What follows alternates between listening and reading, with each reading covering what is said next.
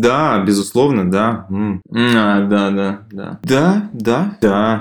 Ну, да, блин, да. Да, да, чувак, мне тоже кажется, это очень сложно. Привет, это Артём Макарский, и вы слушаете Beats & Chords, подкаст о новой музыке, в котором ее авторы рассказывают о том, как создавалась та или иная их песня. У нас нет никаких ограничений, кроме того, чтобы история песни была рассказана на русском языке. Сегодня я хочу посоветовать вам подкаст «Всякая годная попса», который делают Антон Вагин и Александр Котелкин. Сегодняшний выпуск будет довольно несерьезным, а попса в каждом выпуске старается с юмором рассказывать о новинках мировой поп-музыки. В России, мне кажется, довольно мало людей, которые с одинаковым рвением готовы обсудить Леонида Гутина и Ливию Родриго, Тома Джонса и Даню Милохина, и это я только перечислил темы последних выпусков. Уверен, что главные специалисты по красному диску и Тэйлор Свифт могут помочь вам разобраться в мире попа и избавиться от снобизма к этой прекрасной музыке. А в сегодняшнем выпуске о своей песне «Базару Zero» расскажет Дима Мидборн, один из лучших басистов России. Помимо сольных записей, он также играет в таких довольно разных группах, как «Интурист» и «On The Go». Одноименный EP вышел в прошлом году, а сегодня Дима анонсировал новый альбом, который выйдет осенью, и выпустил первый сингл с него «Мероприятие». Мне очень нравится ритмичность и танцевальность его музыки. Насколько я понимаю, весь альбом будет очень подвижным. «Базару Zero» довольно динамичная песня, но очень минималистичная, и в ней очень много пространства. Об этом, а также о любви Димы к кривизне и юмору, он расскажет прямо сейчас. Во время записи я сижу у себя дома в Калининграде, Дима сидит в Москве, и я не вижу в комнате почти ничего, кроме светлых стен. А теперь слово Диме. Вообще изначально, с первым альбомом я подумал, так, у меня есть там, возникла какая-то идея сделать несколько сначала треков. И это был просто бас, лупер и все, больше ничего не было. Я записал несколько демок, две из которых вошли в альбом, песня «Пешком» и песня «Одному». Потом я подумал, так, что у меня еще есть? Не хочу пользоваться встроенными звуками Ableton, драм-машиночными. У меня была Роланд 505, такая, наверное, самая-самая бюджетная драм-машина из линейки Роланд. И вот, я подумал, вау, это вообще клевый сетап, потому что есть бас, есть драм-машина, это не живые барабаны, это все очень просто как бы забить, записать, запрограммировать. Как бы, когда программируешь драм-машину, есть такое вот ощущение, ну, лично у меня, может, как-то эзотерическое ощущение, что там как-то звуки между собой, они как-то живут внутри. То есть ты забиваешь ритм, развиваешь его, нажимая на кнопки, но при этом внутри текста слова живут как-то своей жизнью. Вот так же, наверное, звуки драм-машины отдельно, это просто звуки, а когда они там вместе в ритм сделаны, это уже какая-то жизнь начинает теплиться, несмотря на то, что это, ну, вроде как драм-машина, кусок пластика и железа. По-моему, в песне, я вот не помню, это звуки му или это отдельно Петр Мамонов, есть песня «Кактус». «Кактус, подруга, кактус». И там такой ритм, где на первую долю играет малый барабан. И я подумал, блин, какой классный, тупейший шансон ритм. Я должен его украсть. Ну и в итоге у меня все равно получилось по-своему. Там у него, по-моему, чуть похитрее, чем у меня. Ну, там я какие-то свои уж детали добавил. У меня есть джем-блоки. Это как такие пластиковые коробочки, по которым бьют палкой. Это как каубелл, который, в сущности, металлическая коробочка без одной стенки, по которой бьют палкой. Только джем-блоки, они сделаны из толстого пластика. Я их сэмплировал, записал, сделал из них звуки и отдал барабанщику, с которым я играю, Гранту. И попросил его на SPD-SX, на сэмплере SPD-SX, тоже роландовском, кстати, сыграть партию вживую. Почему мне так захотелось, чтобы это все звучало как-то более живо, потому что тогда она делалась самой-самой первой из эпишки этой песни. Я подумал, блин, прикольно. В начале трека там на самом деле есть кривой очень момент по, ну, как бы внутреннему времени, барабанном, ну или как бы ритмическом. Он прям очень кривой. И Грант мне, ну, там говорил, что, блин, чувак, убери это. Там будешь говорить, что это я записал.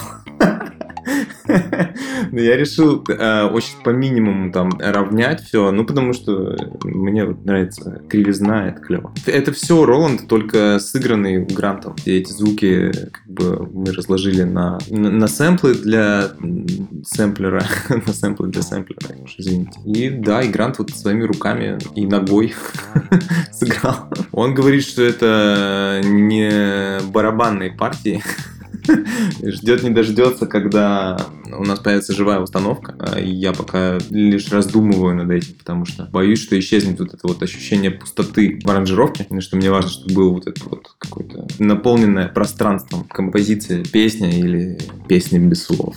По-моему, бас я писал в Грузии, он прям из демки. И он причем ладовый, в принципе, я на безладовом сыграл остальную эпишку. А этот был ладовый, потому что он был со мной. Я его взял с собой в отпуск, потому что он такой компактный, без башки. Вот он записывался там, Грант, там на Щукинской, по-моему. Потом на Artplay, когда чуть подсняли локдаун, и уже можно было там как-то не гнушаться и ездить на студию, на Artplay, место, где мы репетируем с Интуристом, еще там с некоторыми ребятами. Гриша там тоже репетирует. Я попросил Андрея Бессонова записать бас-кларнет. Я всегда хотел как-то поиграть побольше с Андреем Бессоновым. У него и кларнет, и бас-кларнет, его профильные инструменты. И нас свела судьба на концерте на Стрелке, когда приезжал обскурный фанк-исполнитель Дак Хримблант, когда, в общем, там все перезнакомились, и все вот начали играть вместе. Благодаря этому, в общем, концерту возникла глупо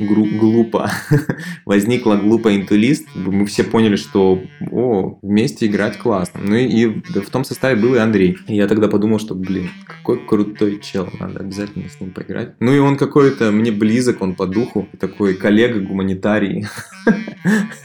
Ну, помимо того, что он совершенно замечательный музыкант и мощнейший вообще импровизатор, что им не нужно даже ничего говорить, просто какие-то, может, наводки дать. Не знаю, я не прописывал партии для него никаких, просто дал ему какие-то вводные, и он все сделал вообще. В плане конкретно вот этой песни я сказал, прикольно было бы повторить риф басовый, потому что они бас и бас-кларнет, они по тембру очень близки, но частотно занимают разный диапазон. И, у них такое темное сочетание. Остальное, конечно, импров, соло. А это же в этой песне там овердрайв на соло. Да, это, на самом деле, это продюсерское решение Жени Горбунова. В какой-то момент он мне прислал вариант. Я не думал, что мне вообще это нужно, но он просто, видимо, ради прикола наложил овердрайв или дисторшн даже, наверное. И прислал мне этот вариант, и я говорю, вау, вот это прикол. Теперь, придется в лайве, наверное. Это тоже каким-то образом используют.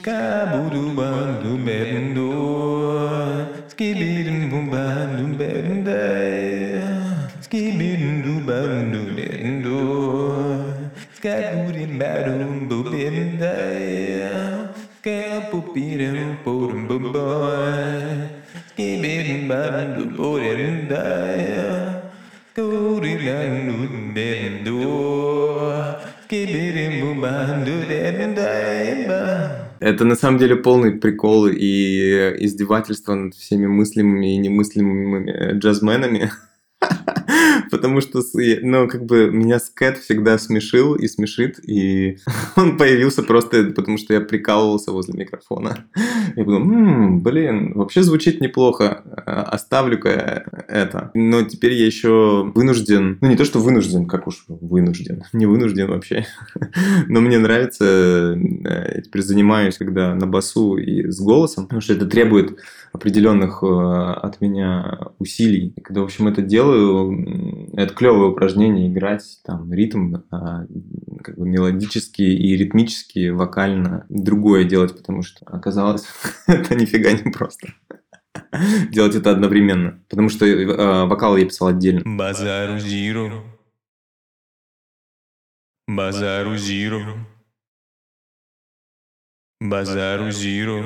Это был изначально припев и сама фраза. Я, и тексты раскручивал, на что я могу сказать, на что я могу вообще это сказать. Просто ты бесконечно задавался там разные какие-то вопросики, там могли бы это быть какие-то бытовые вещи или какие-то экзистенциальные. Ну и я подумал, что, конечно, экзистенциальные, ведь мужчина средних лет вообще переживает экзистенциальный кризис прежде всего, некий кризис идентичности. Но при этом это оптимистичная песня. Что бы ни случилось, что бы Господь не преподнес, это может быть там какашки на тарелке, а может там, не знаю, несметное богатство. Ты скажешь, ладно, спасибо, чувак. Тоже опыт. Добрым утром дует мне в окно.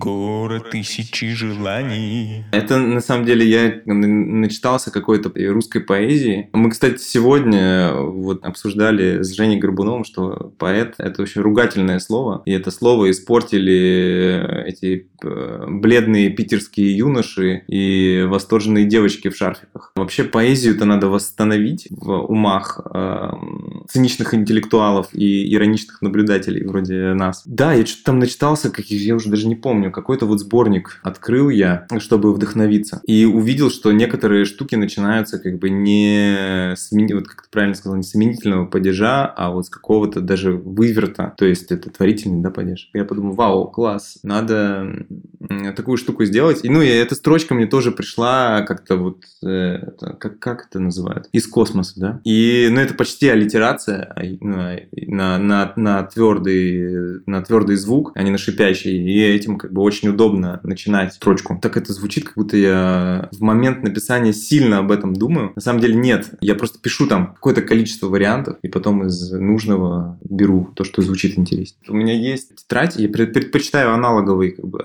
способ, но когда тетради нет, я там куда-нибудь иду, беру, в телефон записываю, да, в заметки. Судьбы наши переплетены, словно узелок Гордея. Юмор важен. Мне кажется, я как-то очень долго вел диалог со слушателем посредством других поющих людей. И этот диалог, он был очень серьезным. Ну, из этого рождалась классная музыка. Ну, это тот способ, которым, ну, ребята, с которыми я так или иначе работал, как чувак, который тексты пишет. Таким образом, ребята предпочитали общаться со слушателем. И предпочитают. Мне близок другой подход. Это не юмористическая музыка, но при этом как бы в ней очень важна ирония. То есть я не группа Кейк или не группа Дюна, не знаю.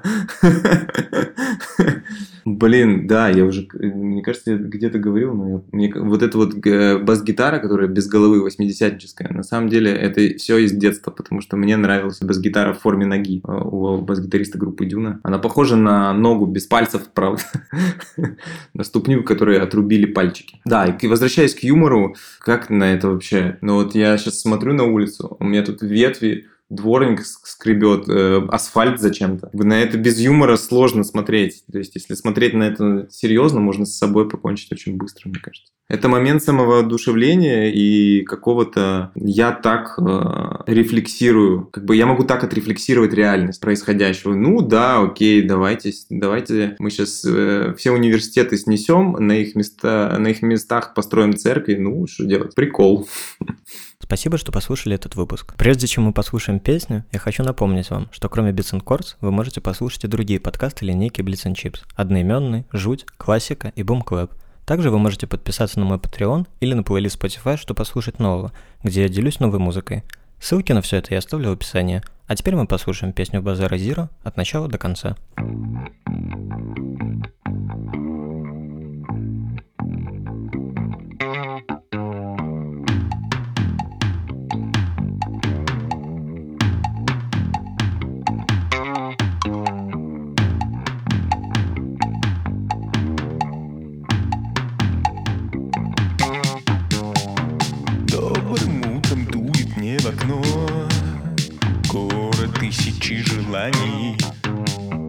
Нам с тобой очень повезло жить в одном самообмане. Судьбы наши переплетены, словно узелок Гордея. Друг за другом на перегонки, сами от себя балдеем. А чтобы мне Господь и преподнес чудо жизнь, научила, я буду как он, доволен ею пёс. В ответ на всё скажу я ей: Базару Zero, Базару Zero, Базару Zero, Базару Zero.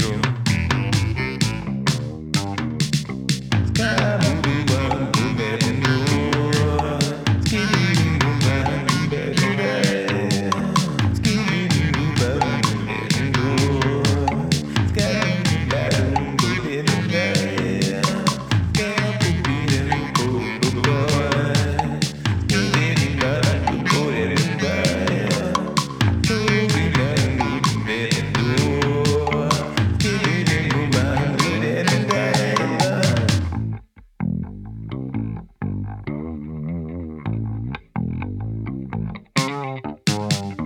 Расскажи, как правильно терпеть город тысячи профессий.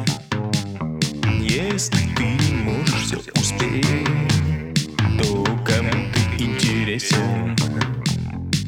Растекаюсь я по мостовым в рабстве собственного тела.